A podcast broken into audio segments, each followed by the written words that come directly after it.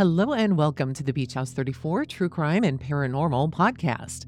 Today we are covering the Darlie Routier trial and we are continuing with the testimony of James Cron, who was the retired crime scene analyst who came out to the Routier home to look at items and within less than a half an hour make the verbal, as I understand it, verbal determination that it was an inside job.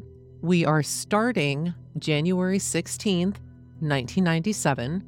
And on this day of testimony, we have two people James Cron, obviously. Uh, his actually goes quite long. So there will be a couple of episodes covering his testimony today. And then after we finish with that, it will be Helena Sabin, who was a um, is a Polish native and mother, and I know this is going to, this will make sense here in a little bit, mother of Barbara Jovell, who was a friend of Darlie's. Now, Helena did laundry and some cleaning at the Routier home on June 4th and 5th. And so she will be following on this same day after we get through with James Cron's testimony. So before we begin, let's talk about what James Cron testified to in the previous episode. Essentially, he went around the house uh, doing what he considered a walkthrough and started in that episode in the garage. And he said that he looked in the garage, there wasn't any blood. He went out the front door, around to the back of the house so that he could go and look in the driveway as well as the entryway into the backyard through the fence. As he was walking around the house, he does say that he looked at all of the windows and looked in the flower beds, could find no signs of disturbance. He did say he could not find anything in the driveway itself, such as uh, scuff marks, I'm guessing from maybe a vehicle that sped away quickly. There was no blood in the driveway. He did say that there were scuff marks near the bottom of the outside of the fence door and had a discussion with Officer Walling about this and then determined that the scuff marks were of no importance, but we never really hear any detail about this as to why. So maybe this will be something that's covered a little bit later. He then walks into to the backyard walks over to the window where the screen was cut. He didn't find anything there. He looked around the backyard in general to look for signs of someone perhaps scaling the fence from the inside. He looked for mulch disturbance. And here also, he said that he couldn't find any disturbance of the mulch. He didn't see any anything inside the spa that was there in the backyard, nothing unusual. There were no pry marks on the sliding glass doors going into or going into the family room from the fenced in backyard. He constantly mentions that he didn't quote unquote see any blood on the outside in the backyard. He just took this walkthrough and just looked and made this determination. He further talks about the steps that are required in a police investigation and suggested also uh, to the Rowlett Police Department that they bring in people from SWIFS. So this is essentially the crime lab in Dallas. And he suggested the name Charles Lynch. And Charles Lynch will actually testify in a couple of days. So we'll get to hear his side of the story. They further talk about the glass that was found on the kitchen floor, along with the overturned vacuum cleaner on the cl- kitchen floor. And after lifting the vacuum cleaner, the bloody footprints that were underneath it, as well as pieces of glass. So, essentially, in the previous episode, we're hearing more about his initial walkthrough of the Routier home. And to hear all of the details, I suggest uh, listening to that episode, episode number 75. And today we begin this new day of testimony. And again, James Cron is on the stand and he is being questioned by the prosecutor, main prosecuting attorney, Mr. Greg Davis. Sir, again, you are James Cron. Is that right? That's correct. The same James Cron that testified yesterday in this cause? Yes. Okay. Mr. Cron, I believe when we left yesterday, we were talking about certain marks that you saw on the kitchen floor that day on June 6th, 1996, when you were at 5801 Eagle Drive. Do you recall that? Yes. Okay. And I believe that we last had referred to States Exhibits 43 A and 43 B. Do you recall that also, sir? Yes. Okay. Sir, let me ask you, if you will, to look at States Exhibit 43 C and 43 D. Do you recognize those two photographs, sir? I do. Do they truly and accurately depict the floor there at 5801 Eagle Drive as it appeared on June 6th, 1996, sir? Yes. Again, Mr. Cron, if you will please step down just for a moment. Mr. Cron, let me ask you first. Looking here at States Exhibit 43 C, does that appear to be essentially the same photograph we have here in States Exhibit number 43 A? Yes. Does it show a little bit more of the floor than we show here in 43 A? It does, yes. Okay, and again, States Exhibit 43 C. Can you refer for the members of the jury the marks that you were referring to yesterday that you believe to be roll marks? Yes, sir. It was these marks on the left side of the photograph here and here. Okay. And an additional mark up here that I am pointing to now? Yes. Okay. And again, when you saw these marks, the vacuum cleaner was still, was it still in the position that is shown here in this photograph? Yes, it was. Officer Main had not yet moved it. Is that right? That's correct. And looking here at States Exhibit 43 D, are we looking essentially at the same portion of the floor as shown here in States Exhibit 43 B? Yes, okay. And again, looking at this, do we see the same marks that you have indicated earlier looking at the previous photograph that we see here? Yes, okay. Do you see any other marks on States Exhibit 43 D that you believe may be roll marks also? This could possibly be some at the bottom center of the photograph. Okay. And again, 43 D was taken after the vacuum cleaner had been lifted off the floor by Officer Main. Is that right? That's right. Let me ask you, Mr. Cron, did you have an opportunity? Do you recognize States Exhibit 93 here? I do. Okay. And do you recognize this to be the photograph shown of the vacuum cleaner shown in States Exhibit 43 A? Yes. Did you have an opportunity to observe this vacuum cleaner while it was still laying on the floor? I did. And what, if anything, did you observe on States Exhibit 93 as it was on the floor? There were there was some traces of blood or what appeared to be blood. Okay. If we could position the vacuum cleaner here on the floor is this essentially the position that the vacuum cleaner was in when you saw it here on the floor? Yes. Okay. And just if you could, in general, show us where you observed blood that day. Here again, I can't pinpoint exactly where I saw the blood. I would have to look at photographs to compare it, but there was some blood on the handle area, a little blood on the body of the vacuum, some blood on the wheels. Okay. Uh, today we have got tape on the wheels, I take it? Yes. The tape was not on the wheels back on June 6th. Is that right? That's right. So you were able to observe blood while the vacuum cleaner was on the floor? Yes. And there was some blood up in this area, in this area here.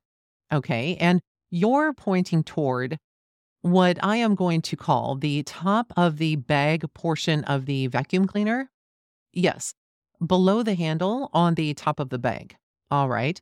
Do you recall how Officer Main lifted this vacuum cleaner off the floor? Yes. I was standing in this position and he was at the base and he handled it. And here again, exact position. He put his hand, I don't recall, but it was in this area here. He picked it up. Okay. Somewhere in this area. Okay. And again, did you have an opportunity once the vacuum cleaner had been lifted up off the floor? Did you have an opportunity to look at the vacuum cleaner a little bit more? Yes. Okay. Thank you. You can go back up on the witness stand. Mr. Cron, let me show you photographs that have been marked as States Exhibit 46 A, 46 B, 46 C, 46 D, 46 E, 46 F, and 46 G. Do you recognize those photographs, sir? I do. Do they truly and accurately depict the blood that you saw on the vacuum cleaner, States Exhibit 93, on June 6, 1996, sir? Yes. Mr. Cron, if you could step down again, we can go over these photographs with the jurors. Okay, Mr. Cron, looking at States Exhibits 46 A and 46 B, are we looking at the handle portion of the vacuum cleaner? Yes. What do we see in States Exhibit 46 A and 46 B? Okay, in 46 A, there is some red discoloration on the handle, what appears to be blood or apparent blood, and the same on the side view of the handle in 46 B. There is red blood substance, uh, looking substance on the side of the handle. How would you characterize the blood that you saw on the handle? More of drops, smears, smears, smears on the handle? Yes. Let me ask you whether or not the blood that you saw on the handle would that have been consistent with an individual actually holding the handle while having blood on their hands? Yes. Uh huh. States exhibit numbers 46 C, D, and E, uh, starting with 46 C. Are we looking at, again, the top portion of the bag of this vacuum cleaner, sir. We are. Okay. And can you point out the blood that's on the photograph? Yes, there is some blood on 46 C on the top of the bag, which is this area here. And if we turn the vacuum cleaner around, then are we looking at the back portion now of the vacuum cleaner in States Exhibit 46 D and 46 E? Yes.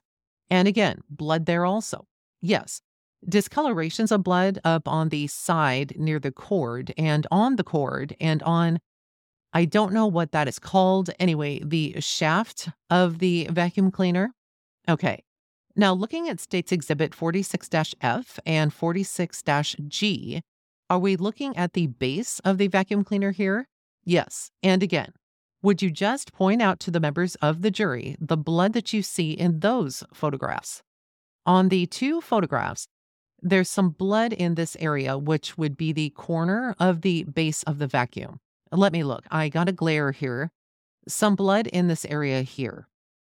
Now, Mr. Cron, the blood that you observed on this vacuum cleaner, tell me whether or not it appeared that some of the blood that you saw on this vacuum cleaner had been deposited on the vacuum cleaner when it was standing upright as it is now. It looked like most of it was when it was in its down position. Okay. Laying on the floor, there was some on the handle. It had been smeared. It could have been when it was in an upright position. Okay. And then most of it that you observed would have been deposited while the vacuum cleaner was in this position. Mr. Mulder then says, object to leading. Mr. Greg Davis says, is that correct? Mr. Mulder says, leading. The court says, we sustain the objection. Let's phrase our question properly. Mr. Greg Davis then says, Mr. Cron, let me ask you whether or not you observed blood that you believe to have been deposited while the vacuum cleaner was lying down. I did. The drops were round, oval to round shapes, which indicates straight drops. Okay, you may go back. Mr. Cron, tell me, when Officer Main lifted this vacuum cleaner, were you in agreement with that decision at that time? Yes. Okay. And did you have any concerns at that time about Officer Main possibly obscuring possible fingerprints on this vacuum cleaner? No, and I can elaborate on that if you would like. Yes, sir, if you would. Normally, there might be handprints or fingerprints on the handle, and I didn't want it disturbed. If something has to be lifted, you usually go to the route of least disturbance on any possible agency. I did mention to him, be careful, although I felt like he was, but I wanted to make sure he didn't touch the handle itself because we could see some blood there, and I thought there might be a bloody print on it when we examined it closer. Now, I want to direct your attention to, again, the kitchen floor and ask you about footprints that you may have seen on the floor. I know looking at States Exhibit 43 B, do we see footprints in that photograph, sir? Bare footprints, yes, sir. And just so we can get oriented, what direction would these footprints be leading in States Exhibit 43 B? In the photo, the prints, I can't say north, south, or west, but they are heading to the lower right hand corner of the photograph. Okay. Would this be toward the sink in the kitchen or away from the sink in the kitchen? Away. Did you see any bloody footprints, Mr. Cron, that led from the family room toward the utility room? None. Did you see any bloody footprints in the utility room? Let me back up. No bare footprints. There was a footprint. Okay. I'm talking about bare footprints like we see here in 43 B. There were no bare footprints at all in the kitchen except by the sink there. All right. The utility room? None. Okay. Any bloody bare footprints leading from the utility room back to the sink? No.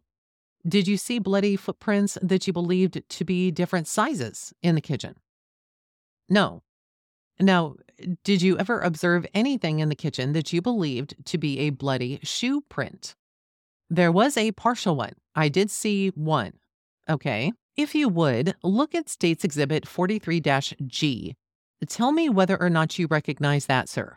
I do. Okay. And does that truly and accurately depict the that portion of the kitchen floor as it appeared on June 6th, 1996? Yes. Mr. Greg Davis then says, Your Honor, at this time, we will offer States Exhibit 43 G. Mr. Mulder then says, We don't have any objection to it if we could have him clear it up as to where that is on the kitchen floor. And Mr. Greg Davis says, I'll have him do that. Court says, Okay, go ahead. Well, it's admitted.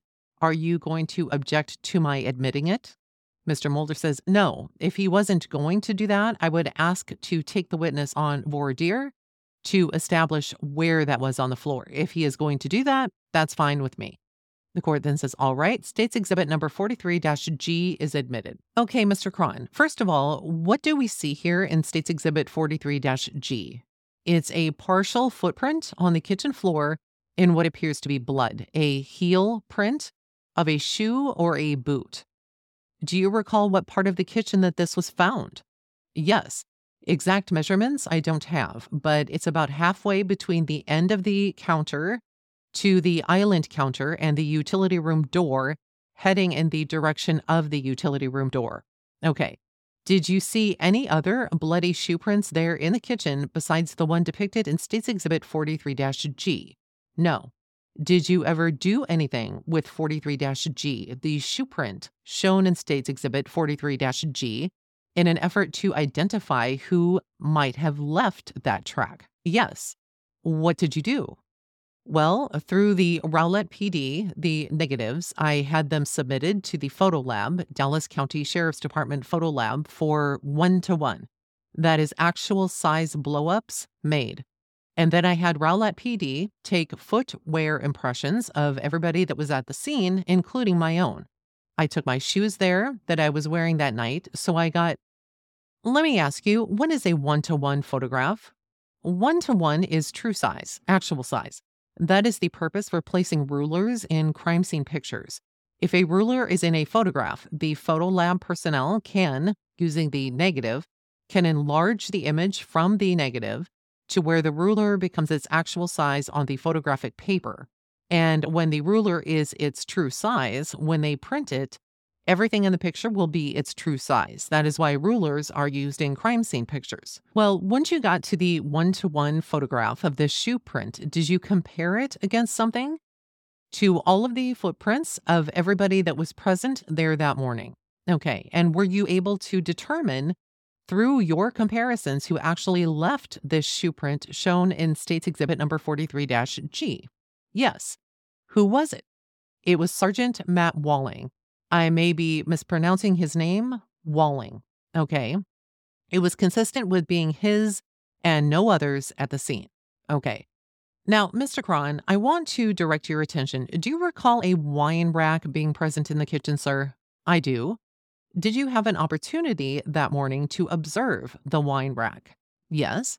Uh, First of all, let me ask you Did you observe any blood on the wine rack itself? I didn't.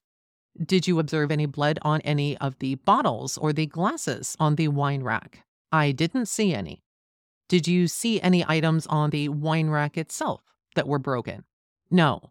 Were there glasses on the wine rack? Yes. Okay, they were not broken? They were not. Were there wine bottles there also? Yes. Okay. Were they broken? No. Did you ever examine the wine rack to determine what amount of force would be necessary to move the wine rack? I did. Okay. Can you tell the members of the jury what you did in that regard? Okay. This was later in the evening, and after all the fingerprints were finished on it, I shook the wine rack, rattled it, bumped into it, and jarred it to see if any glasses would fall off, and none did. In the kitchen itself, what items did you find to be broken? A wine glass. Okay. Mr. Cron, let me ask you now if at any time you went back into the family room area and observed carpet in that room. Yes, I did. Did you have an opportunity to observe the section of the carpet that would be behind the west couch, between the couch and the windows that lead to the backyard? I did. Did you observe anything when you looked at that, sir? Yes. What did you see back there? Well, on the carpet, there were several smudges, some of them in the appearance of heels of footwear. Okay. And do you know what was done with that section of the carpet? Yes. While I was there, it was cut out. Okay. Did you recommend that that be done? Yes. Okay. Now, did you ever have an opportunity to, well, did you have an opportunity to look at the section of carpet after it had been cut out? I did.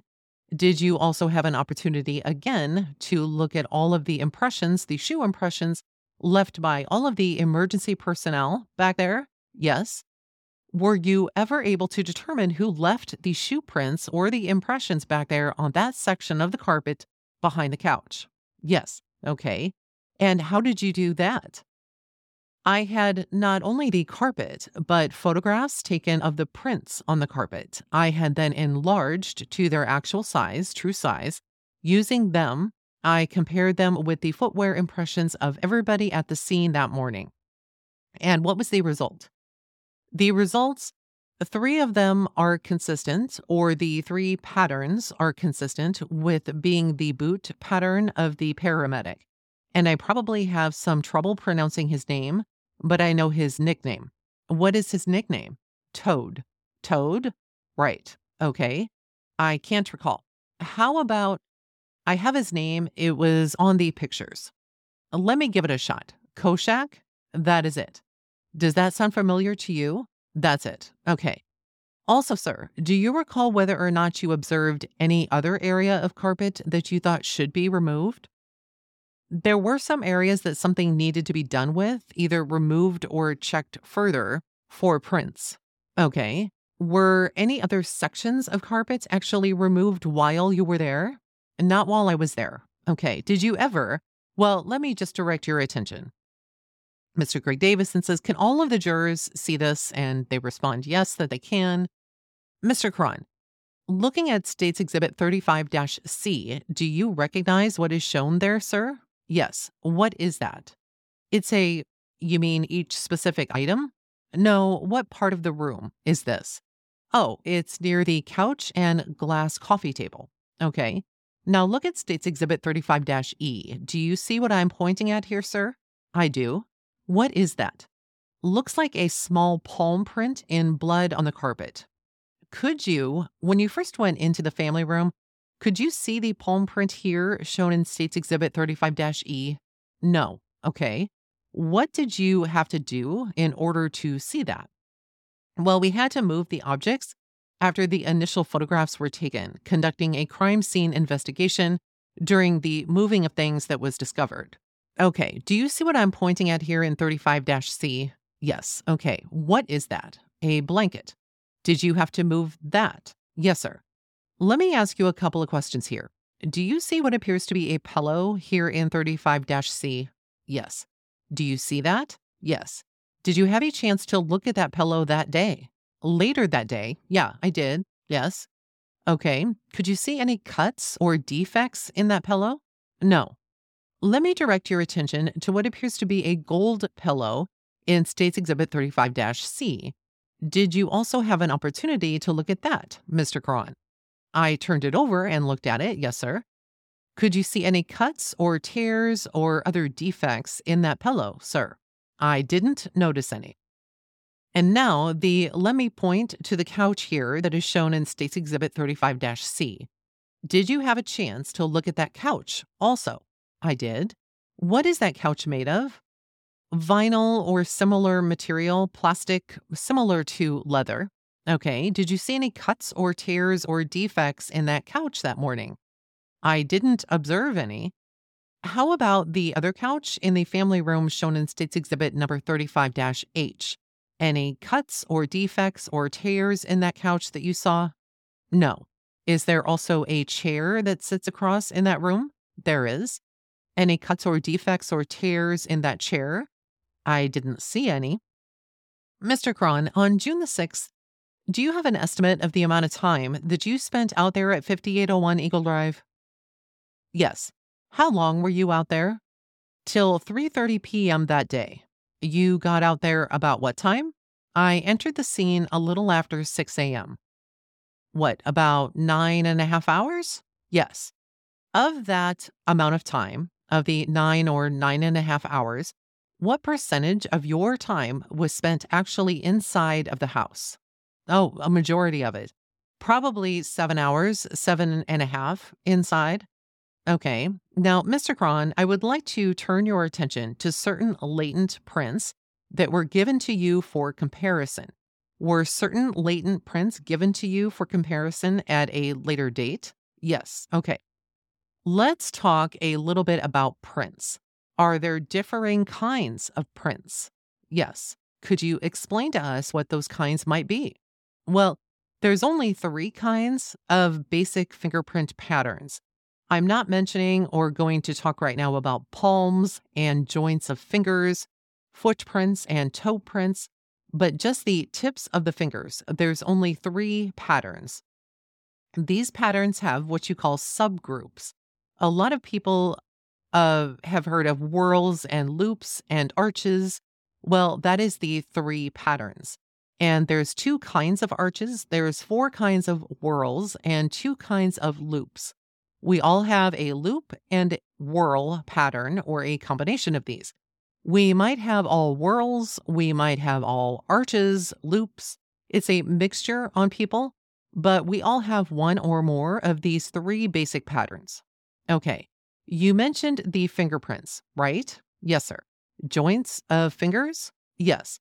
Joints, the rest of the joints, the palms of the hands, the soles of the feet and toes have patterns and friction ridges composed of the same type of ridges we have on the tips, but they are not classified into whorls, loops, and arches. That is only for classification purposes for the fingerprint tips but we have similar ridges in all of the rest of our hands and feet. Okay, do fingerprints differ by sex? No. So you can't, can you differentiate? If you see a fingerprint that is left, can you differentiate between male and female on that print? Not on the basis of the print alone. You can make educated guesses based on size that is not you may not be 100% accurate, but you can look at the size and say, this probably is a male with large hands, but scientifically, no, you cannot tell the difference. Okay, how about race? Can you differentiate that by fingerprints or palm prints? Not at all. Do our fingerprints change as we grow older? I am talking about if, say, just to give you an example, a five year old child, as opposed to my fingerprints, are they going to change over time from when I was five to what I am now? No, not as far as the identity. The only thing that would change would be size, but your prints remain the same from pre birth until you decompose. Those patterns stay the same. The size will change with age. What size? The finger or something else? The ridges. What do you mean, ridges? The skin, the friction ridges? With, say, a newborn, you will have very tiny, you almost need a magnifying glass to see the ridges in a newborn, as opposed to someone, say, 50, 20 years old. They are pretty discernible with the naked eye. It's the size of the skin ridges. Mr. Cron, are you familiar with how fingerprints are lifted? Yes, okay. Can you describe for the members of the jury now, if you go out to a crime scene, the methods that you use to process a scene and lift latent fingerprints? Well, that is a pretty lengthy subject, but there's different ways to lift prints or to develop prints. Quite often, it depends on the surface the print is on, or you think a print might be on. Weather conditions. One of the basic ways at scenes is to use a powder, dry powder. Normally, this is a black powder. It can be different colors, but black powder is generally used.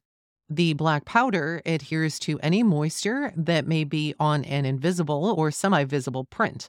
And by adhering to the ridges in the shape, the moisture and the shape of the ridges on the tips of our fingers or palms, it becomes visible and we developed a print. Okay. How do you go about comparing a fingerprint that you find at a crime scene to another fingerprint? How do you do that? Well, there's several steps. These are rapid steps. It doesn't take long. First, you look to see if the unknown print from the crime scene has the same pattern, one of the three patterns I mentioned, the basic patterns. If it is, then you get into a little more detail. You look for individual characteristics that may be in the finger pattern. When you find a sufficient number of these characteristics, if you have enough there to have an identification, but if they're lacking individual characteristics, although both prints may be, say, a whorl, if they aren't identical with the minutia in them or the minor friction ridge characteristic, it's not an identification.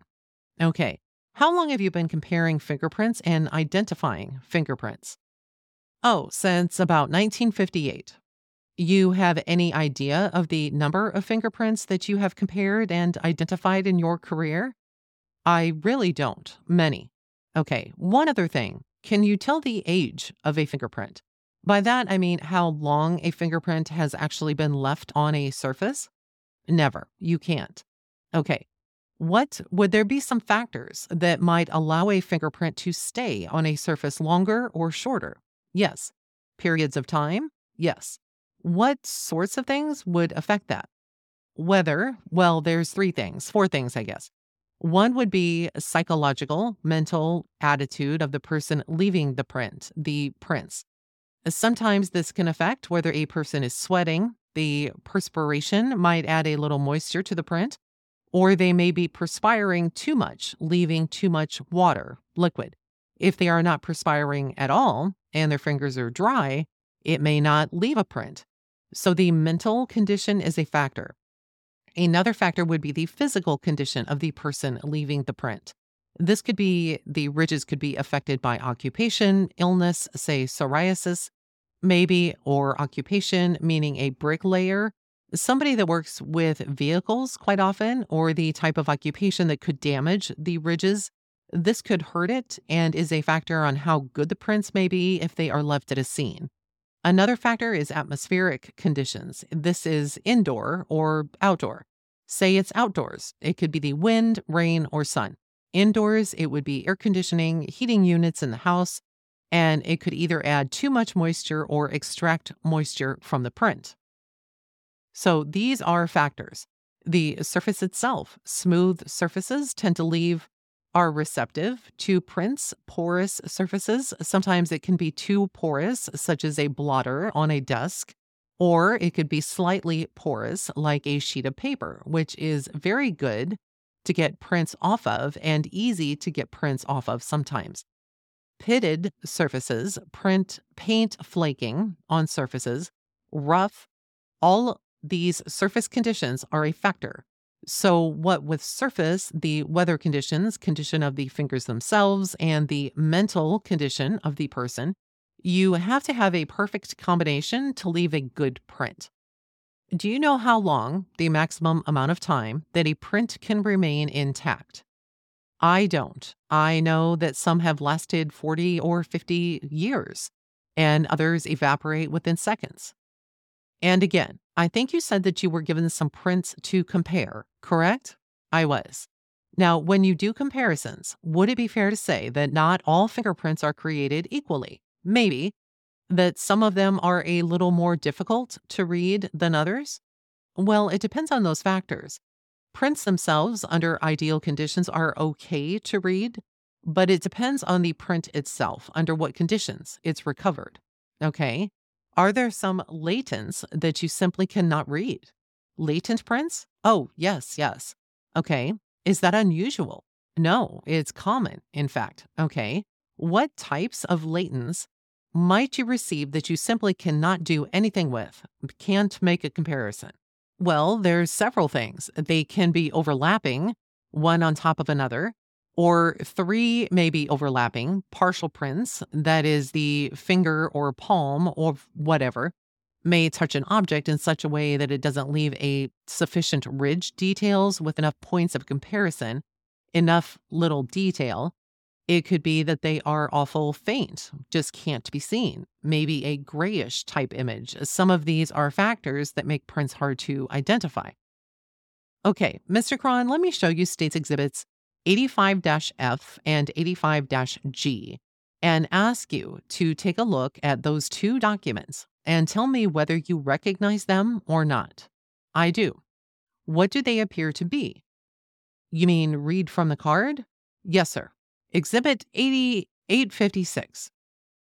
Well, I'm sorry, that's going to be G. Oh, G. Exhibits 85G and 85F are the latent prints handed me from the Rowlett PD they are from the inside of the entry door between the garage and the washroom, and they appear to be in blood. Okay. Are you familiar with that location? Yes. Okay. Is that going to be the door leading from the utility room to the garage? Yes. The washroom, what we're calling the utility room. Okay. Are there latents on the back of those cards? Yes. Okay. What were you able to do with those two latents? Well, I compared them but I wasn't able to make any identification. Okay, why not? They are in liquid, they are partial. I can see ridges. I mean, they are obviously palm or finger, probably finger, but there's not enough points of comparison to identify anyone. Okay, so even if you had a known fingerprint that you are looking at, would you be able to make a comparison and an identification based on what you have got in front of you there? No, I couldn't identify the correct print if it was in front of me and I was making a comparison with these. Okay. Mr. Cron, looking at States Exhibit number 85 H, do you recognize that? Yes, I do. Okay. Is that also a latent that was given to you by Rowlett? Yes. Where did that latent come from? This is from the sliding glass door leading from the family room out to the back patio. Okay. And what were you able to do with the latent on 85 H? Nothing. It was too partial. There was some friction ridges there, but I couldn't make any identification. Okay. If you had a perfect print in front of you that belonged to that individual, could you make a comparison and tell us if that individual left that latent on 85 H? I could not. If you would, please look at states exhibits 85 I and 85 J. Do you recognize those also? I do. Okay, and those two of the latents given to you by Rowlett? Yes. Where did they come from? Off the glass tabletop in the family room. And one of them, well, both of them, that's right, both of them are off the glass topped table. Okay, what were you able to determine by looking at those two latents? that there is ridge detail, a few points of comparison, but I can't, couldn't make any identification. Okay. Same thing as you had with the other sets that I have just shown you. Yes, these are better prints, but still lacked sufficient points of identification. Okay. Actually, they're the same. Let's see. That is, oh, yes, that is, they're double lifts of the same print. Okay. He attempted, the man that lifted it uh, tried to get it clear, make it clear by the second lift, and it didn't work. Okay. How would you classify the size of these two latents? Small. Okay, what do you mean by small? What would that be consistent with? A juvenile, it could be, it fits the criteria to be a younger person's prints. Okay, what are those criteria? Small ridges. Let me just ask you the two prints here, 85 I and J, would they be considered with having been left by a five or six year old child? It's possible. Yes, sir. Okay. Mr. Cron, let me show you what's been marked as States Exhibit 85, 88 A, B, C, D, E, and F. Do you recognize those also, sir? Yes, sir. Okay. Were they also latents given to you by the Rowlett Police Department? Yes. Do the cards indicate when those latents were lifted? November 26, 1996. Okay. Where did they come from? One of them do I need to give? Yes, if you would go through each one. 88 D came from a plastic bowl upstairs in the northeast bathroom. 88 E from the door trim upstairs in the northeast bathroom.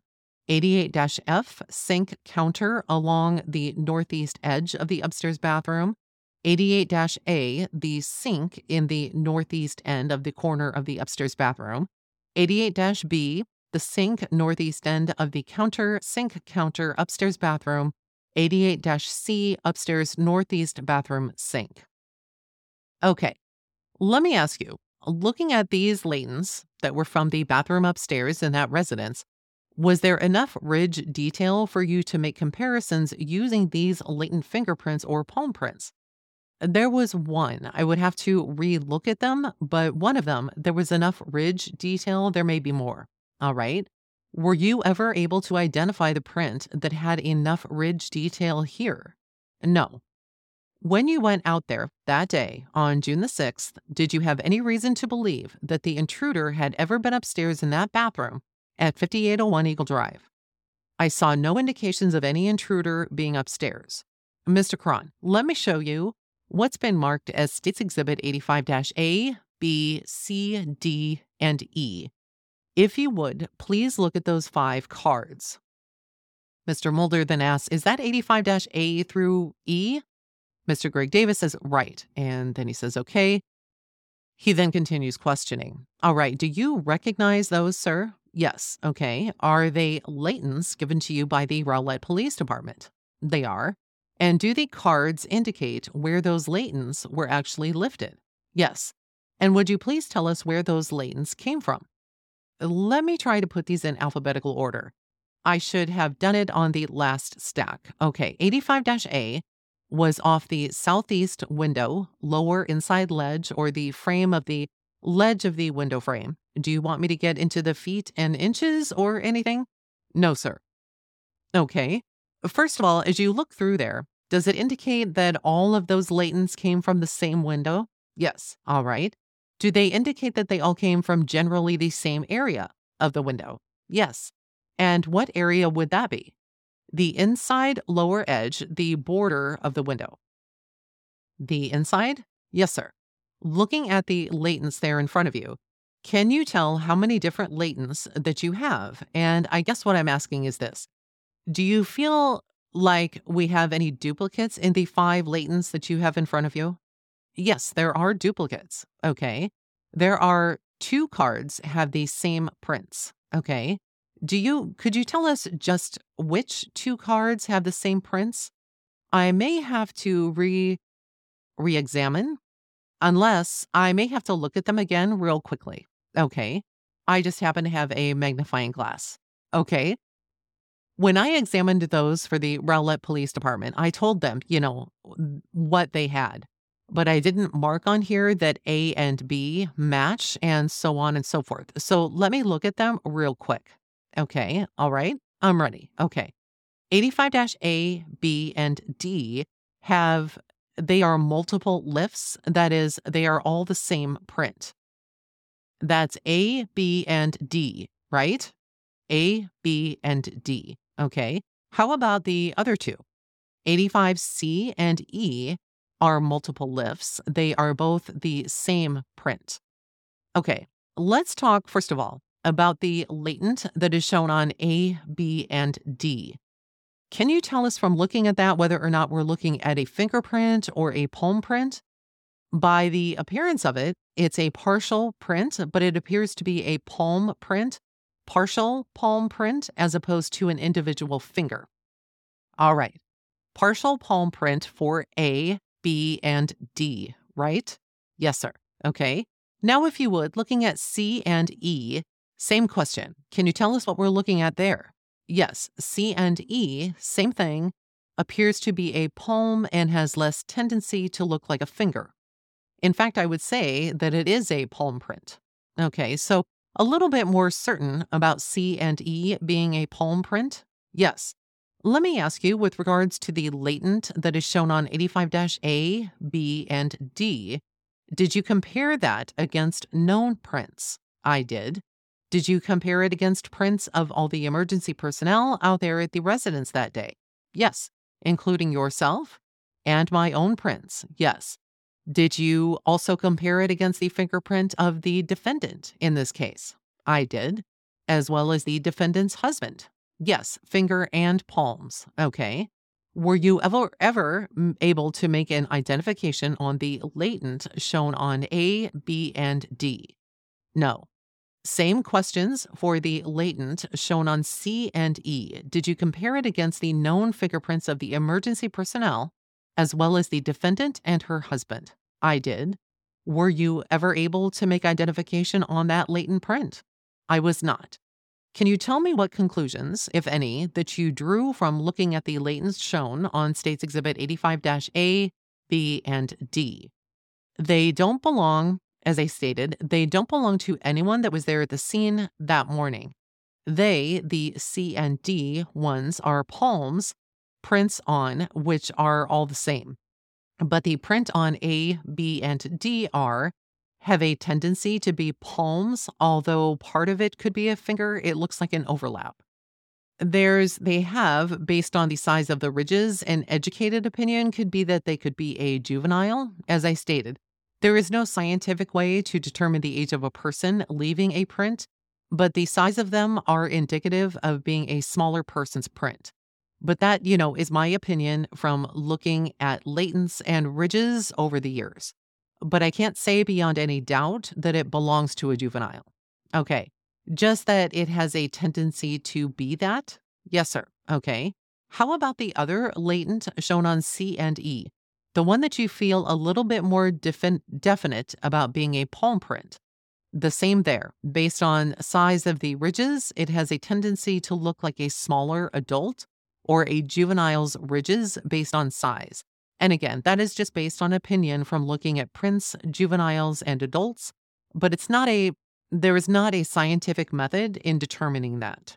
Let me ask you, you said you had indicated in your testimony that the cards indicate that these latents were lifted from the inside portion of the window frame. Is that right?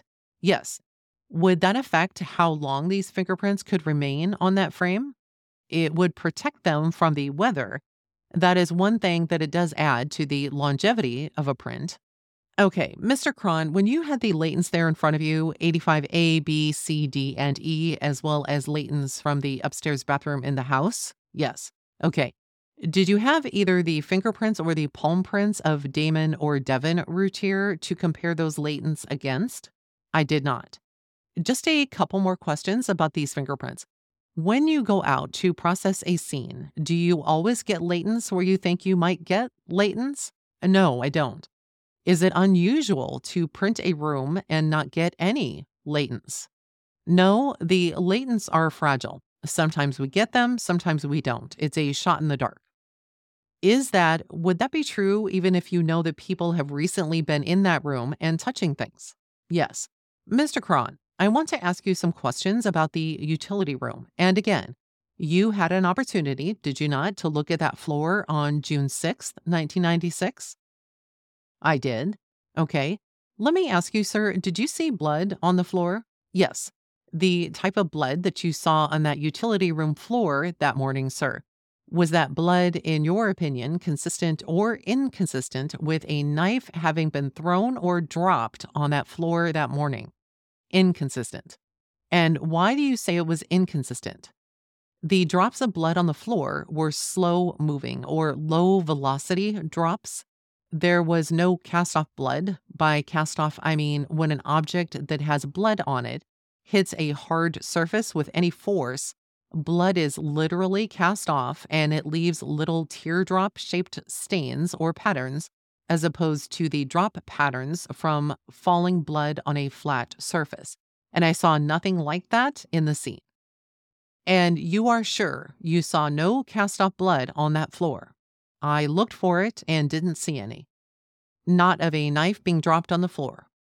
And the knife that you saw up on the kitchen counter, do you recall that? Yes. Did that knife still have blood on its blade when you saw it? Yes, sir. The blood, again, in the utility room that you saw, how did you characterize that? It would be classed as straight drops, low velocity, slow movement to no movement. Okay, if I'm bleeding here this morning from my hand and I am standing still or my hand is not moving and the blood drops straight down on the floor, how would you characterize that type of blood that would fall on this carpet? Well, that would be low velocity. You know, there there is three velocities, low, medium and high velocity. Low velocity is blood that drops approximately 5 feet per second. Medium is under 25 feet, and that medium velocity blood is the type you get if somebody is beaten with a club, say a baseball bat or, you know, a tire iron. The blood is cast off from when the club is swung. It travels a little faster than low velocity and leaves a different type of pattern. High velocity is pulverized blood. It's more like a spray it's from a shotgun or a pistol, firearm type injuries. And when it hits a person, the blood is pulverized and leaves a fine mist. That is the type, and it travels over 25 feet per second. Okay, let's assume again that I am bleeding from this hand, okay, and I run across this floor this morning as opposed to just standing or walking very slowly, okay? Would you expect to see a different type of blood drop on this carpet or flooring surface from this hand this time? Yes, the faster you are moving, the more elongated the shape of the drops. All right. The blood or all liquid drops in a ball. It's not like the drawings in cartoons where somebody's somebody's sweating and it looks like teardrops or when you see cartoons or drawings of rainfall. Rain doesn't fall that way. All liquid that is in contact, it's in a ball. When it hits, it it makes contact with a hard surface and it flows in the direction opposite of where it's coming. If it's coming from the side, it will hit and flow out in a teardrop effect in the direction of travel. And if it's straight down, there is no travel. It only makes a round drop or slightly elongated drop. So there is no direction. You can't tell if somebody was going left or right or north or east or what when it's a round drop. Okay, let me ask you this. These drops that you saw there in the utility room, were they consistent or inconsistent with an individual bleeding and running quickly through that room, sir? A slow moving individual left those drops. Okay. And let me ask you about the blood drops that you saw on the kitchen floor. Okay. Do you recall those drops? Yes. In the kitchen? Yes. Yes, sir. I'm talking about now about the area leading from the family room back to the utility room. Do you recall the types of drops that were on that floor there? Yes. What types of drops were there? Again, that's low velocity, slight movement, very little movement. Obviously, the person who dropped them was moving because they were progressive drops, but they were almost all from anywhere from a 70 degree to 90 degree angle, which indicates that it was almost straight down. Were those drops consistent or inconsistent with a person holding a bloody knife and running through that kitchen? Inconsistent. Were those drops consistent or inconsistent with an individual who was bleeding running through the kitchen? Yes, inconsistent but walking through is consistent with walking through the kitchen. How about the did you see blood drops leading or between the kitchen sink and the utility room? Between the kitchen sink and utility room? Yes, sir. Did you see any blood drops between those two areas? Yes. Okay. Let's talk about those blood drops. Were they consistent or inconsistent with a person running through that area of the kitchen holding a bloody knife? It's inconsistent. Again, why? They were almost 90 degree. That is straight down, slight angle, 70 degree angle, slow moving, similar to an arm moving. There was no speed indicated by the shape of those drops. Okay. Again, would those drops be consistent or inconsistent with a person who is bleeding running through that portion of the kitchen? Inconsistent. Again, the same reasons? Yes.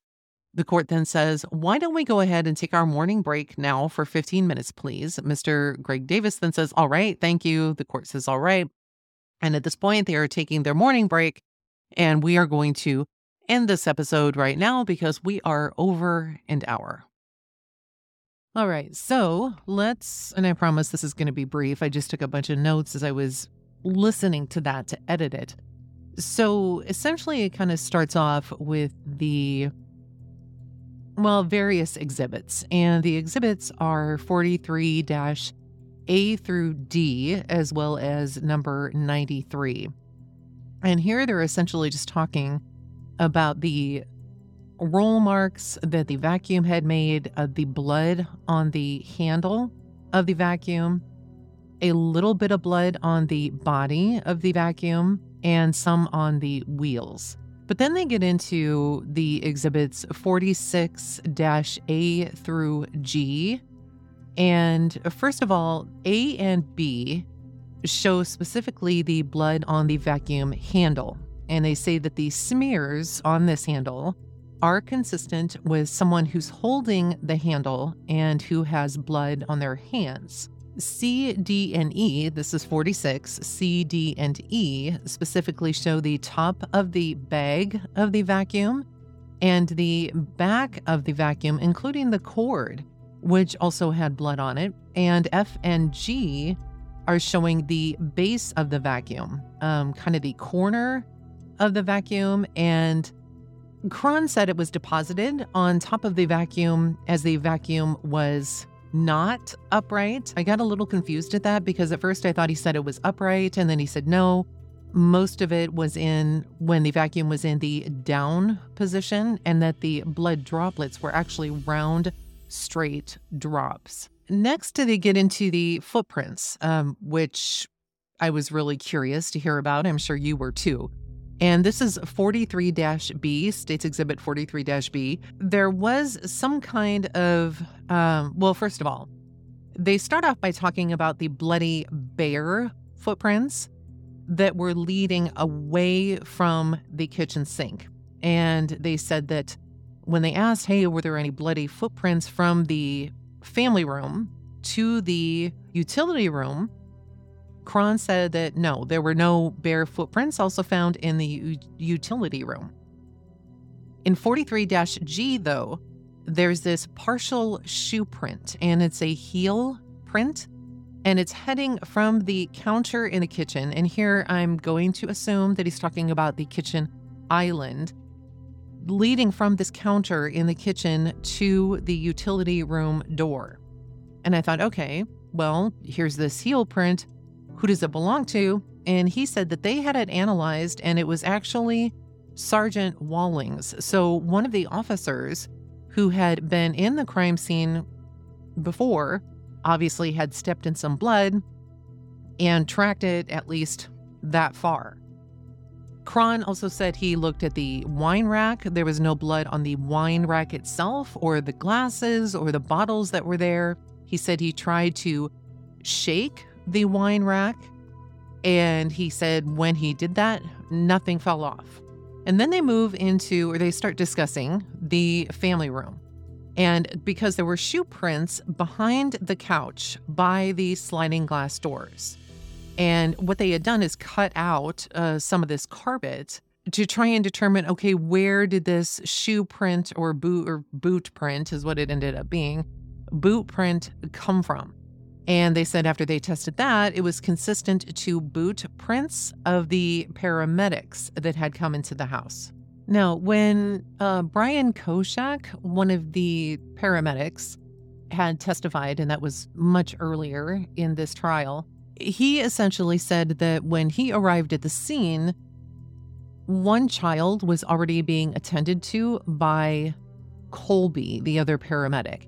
And the other child, which would be Devin, was on the opposite side of the room. And Devin was over there by the uh, television and the center, um, the large glass table there in the center of the family room.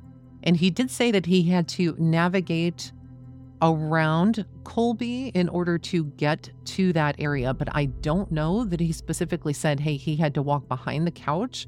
Um, but anyway, just so you have that piece of information. They then bring up States Exhibit 35 C. And this essentially shows it's the near the couch and the glass coffee table that was there. And they talk about the blanket and the pillows and even the couch itself. And Cron is asked if he noticed any cuts or defects or anything in any of those items the blankets, the pillows, and the couch. And he says no, he did not. And 35 H, there is a, also a chair in that room and also did not notice any cuts or tears or defects on that either. When asked how long he was there, meaning Cron, he said he was there at the scene until 3:30 that afternoon. And then they finally get into the latent prints that were lifted by Officer Hamilton. There was a lot of explanation about fingerprints, what they look like, all the different portions of a fingerprint, what's important, and so forth and so on.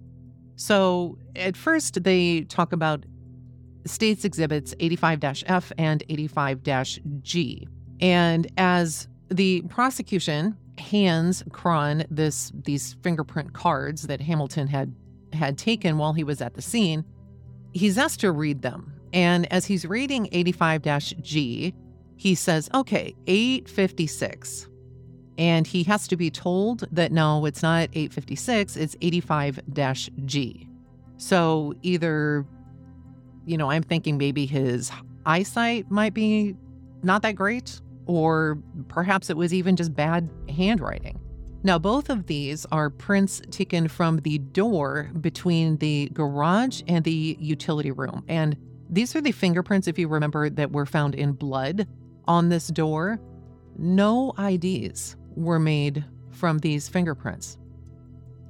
They then move on to 85 H, and these are the prints on the sliding glass door that goes from the family room to the outside to the backyard. And there, they could not ID any of the fingerprints. And then there's 85 A and 85 J. And this is from that glass table in the family room. And if you remember, these are, this was a double print. So Hamilton had gone over there and noticed this and taken one print and then did a duplicate of that print just to try and get something. And again, no identification was made on these fingerprints either. But the prosecution then goes ahead and says he's asked he's asked Cron. He says, "Hey, um, are these you know by their size? What what can you say?" And Cron mentions that they're small, and then further says it looks like a juvenile. My I was really surprised at this, not at what he said, but at the fact that the defense didn't offer any objection to this as speculation. I'm not an attorney. I don't know. Maybe you just don't do that. But it just kind of, you know, here's this spot, and Cron is saying, hey, go ahead, or he's being asked to speculate on, well, what would you think? You know, even though you didn't get any prints, what does this look like to you? And why just these prints? What about the other prints? Why was he not asked about the size and everything else of the prints that they've discussed so far? He then continues to say that it could be from a five or six year old child. And again, really, no objection here. He does say it's possible. Very, very speculative. They then move on to 88 A, B, C, D, E, and F. And these are prints from the bathroom upstairs. And if you remember, this is something that the prosecutor had someone go in and do at the end of November. This was months after the crime had occurred, but he's like, hey, can you go upstairs and grab these fingerprints from this bathroom? which essentially was the children's bathroom upstairs. And they said that only one of the prints was good, but even then they didn't have anything to compare it to. So even though they had this this print, they didn't even have the fingerprints of the children, so they couldn't even compare it to the fingerprints of the children. And he further, Cron further said that he saw no indication of an intruder being upstairs. But if you remember from a previous testimony, a previous episode, they had also said that someone was instructed to go over to the railing and take a blood sample from the railing. So I'm really curious about this. Was there another railing in the room or in the house that we're not aware of? I don't know. I'm hoping they really get to this because that he's like, hey, there's no indication of this guy or whomever being upstairs, but yet there's this blood on the railing. So I'm very, very curious to see what happens with that and what they end up talking about. I hope the defense touches on this. They then finally get to prints on the windowsill in the garage, and these are 85 A, B, C, D, and E. Now, 85 A, B, and D are all the same print. Uh, there was no ID on these, even when they were compared to Darren and Darlie. C and E, again, no ID on these as well, even compared to Darren and Darlie. Um, a, B, and D was kind of a partial palm print, and so was C and E. But then Cron again continues to say all of them, A, B, C, D, and E of 85, uh, says that they were smaller, a smaller person's print. And again, he's kind of speculating. And finally, they get to the utility room where the knife was dropped. And he says, Cron says, that this knife was not dropped because there was no cast off blood. He said that the blood on the floor showed slow drops, a very low velocity. And then he goes into the whole low velocity and high velocity explanation of what these blood drops should be. But he does say it is consistent, the drops in this room, it is consistent with somebody who's moving very slow. And again, the same information, very slow moving person, with the drops to the utility room from the kitchen. And essentially, what he's saying and how it ends up is that he's saying that all of these blood drops are not consistent with someone running through the home, rather, somebody just walking very naturally through the home. So that's just kind of a really brief wrap up of what he spoke about in the first portion of this testimony on this day up until they had the jury take a break. And so now that the jury is back in the room, we will continue with James Cron's testimony. Did I say that right? James Cron's, yes, testimony um, in the next episode, which will be episode number 77. So I look forward to catching up with you. And before I forget, I want to be sure that you know that all of these images that they've talked about, if I have access to them and if I can put them up on the website at beachhouse34.com, I will do so. So you can actually refer to them as you listen to this episode, if that's something you're able to do. Obviously, don't do this in the car but um, but yeah, so if it's helpful to you, I'm going to put them up there, at least all the ones that I have access to. Thank you, thank you, thank you so much. We will talk really soon.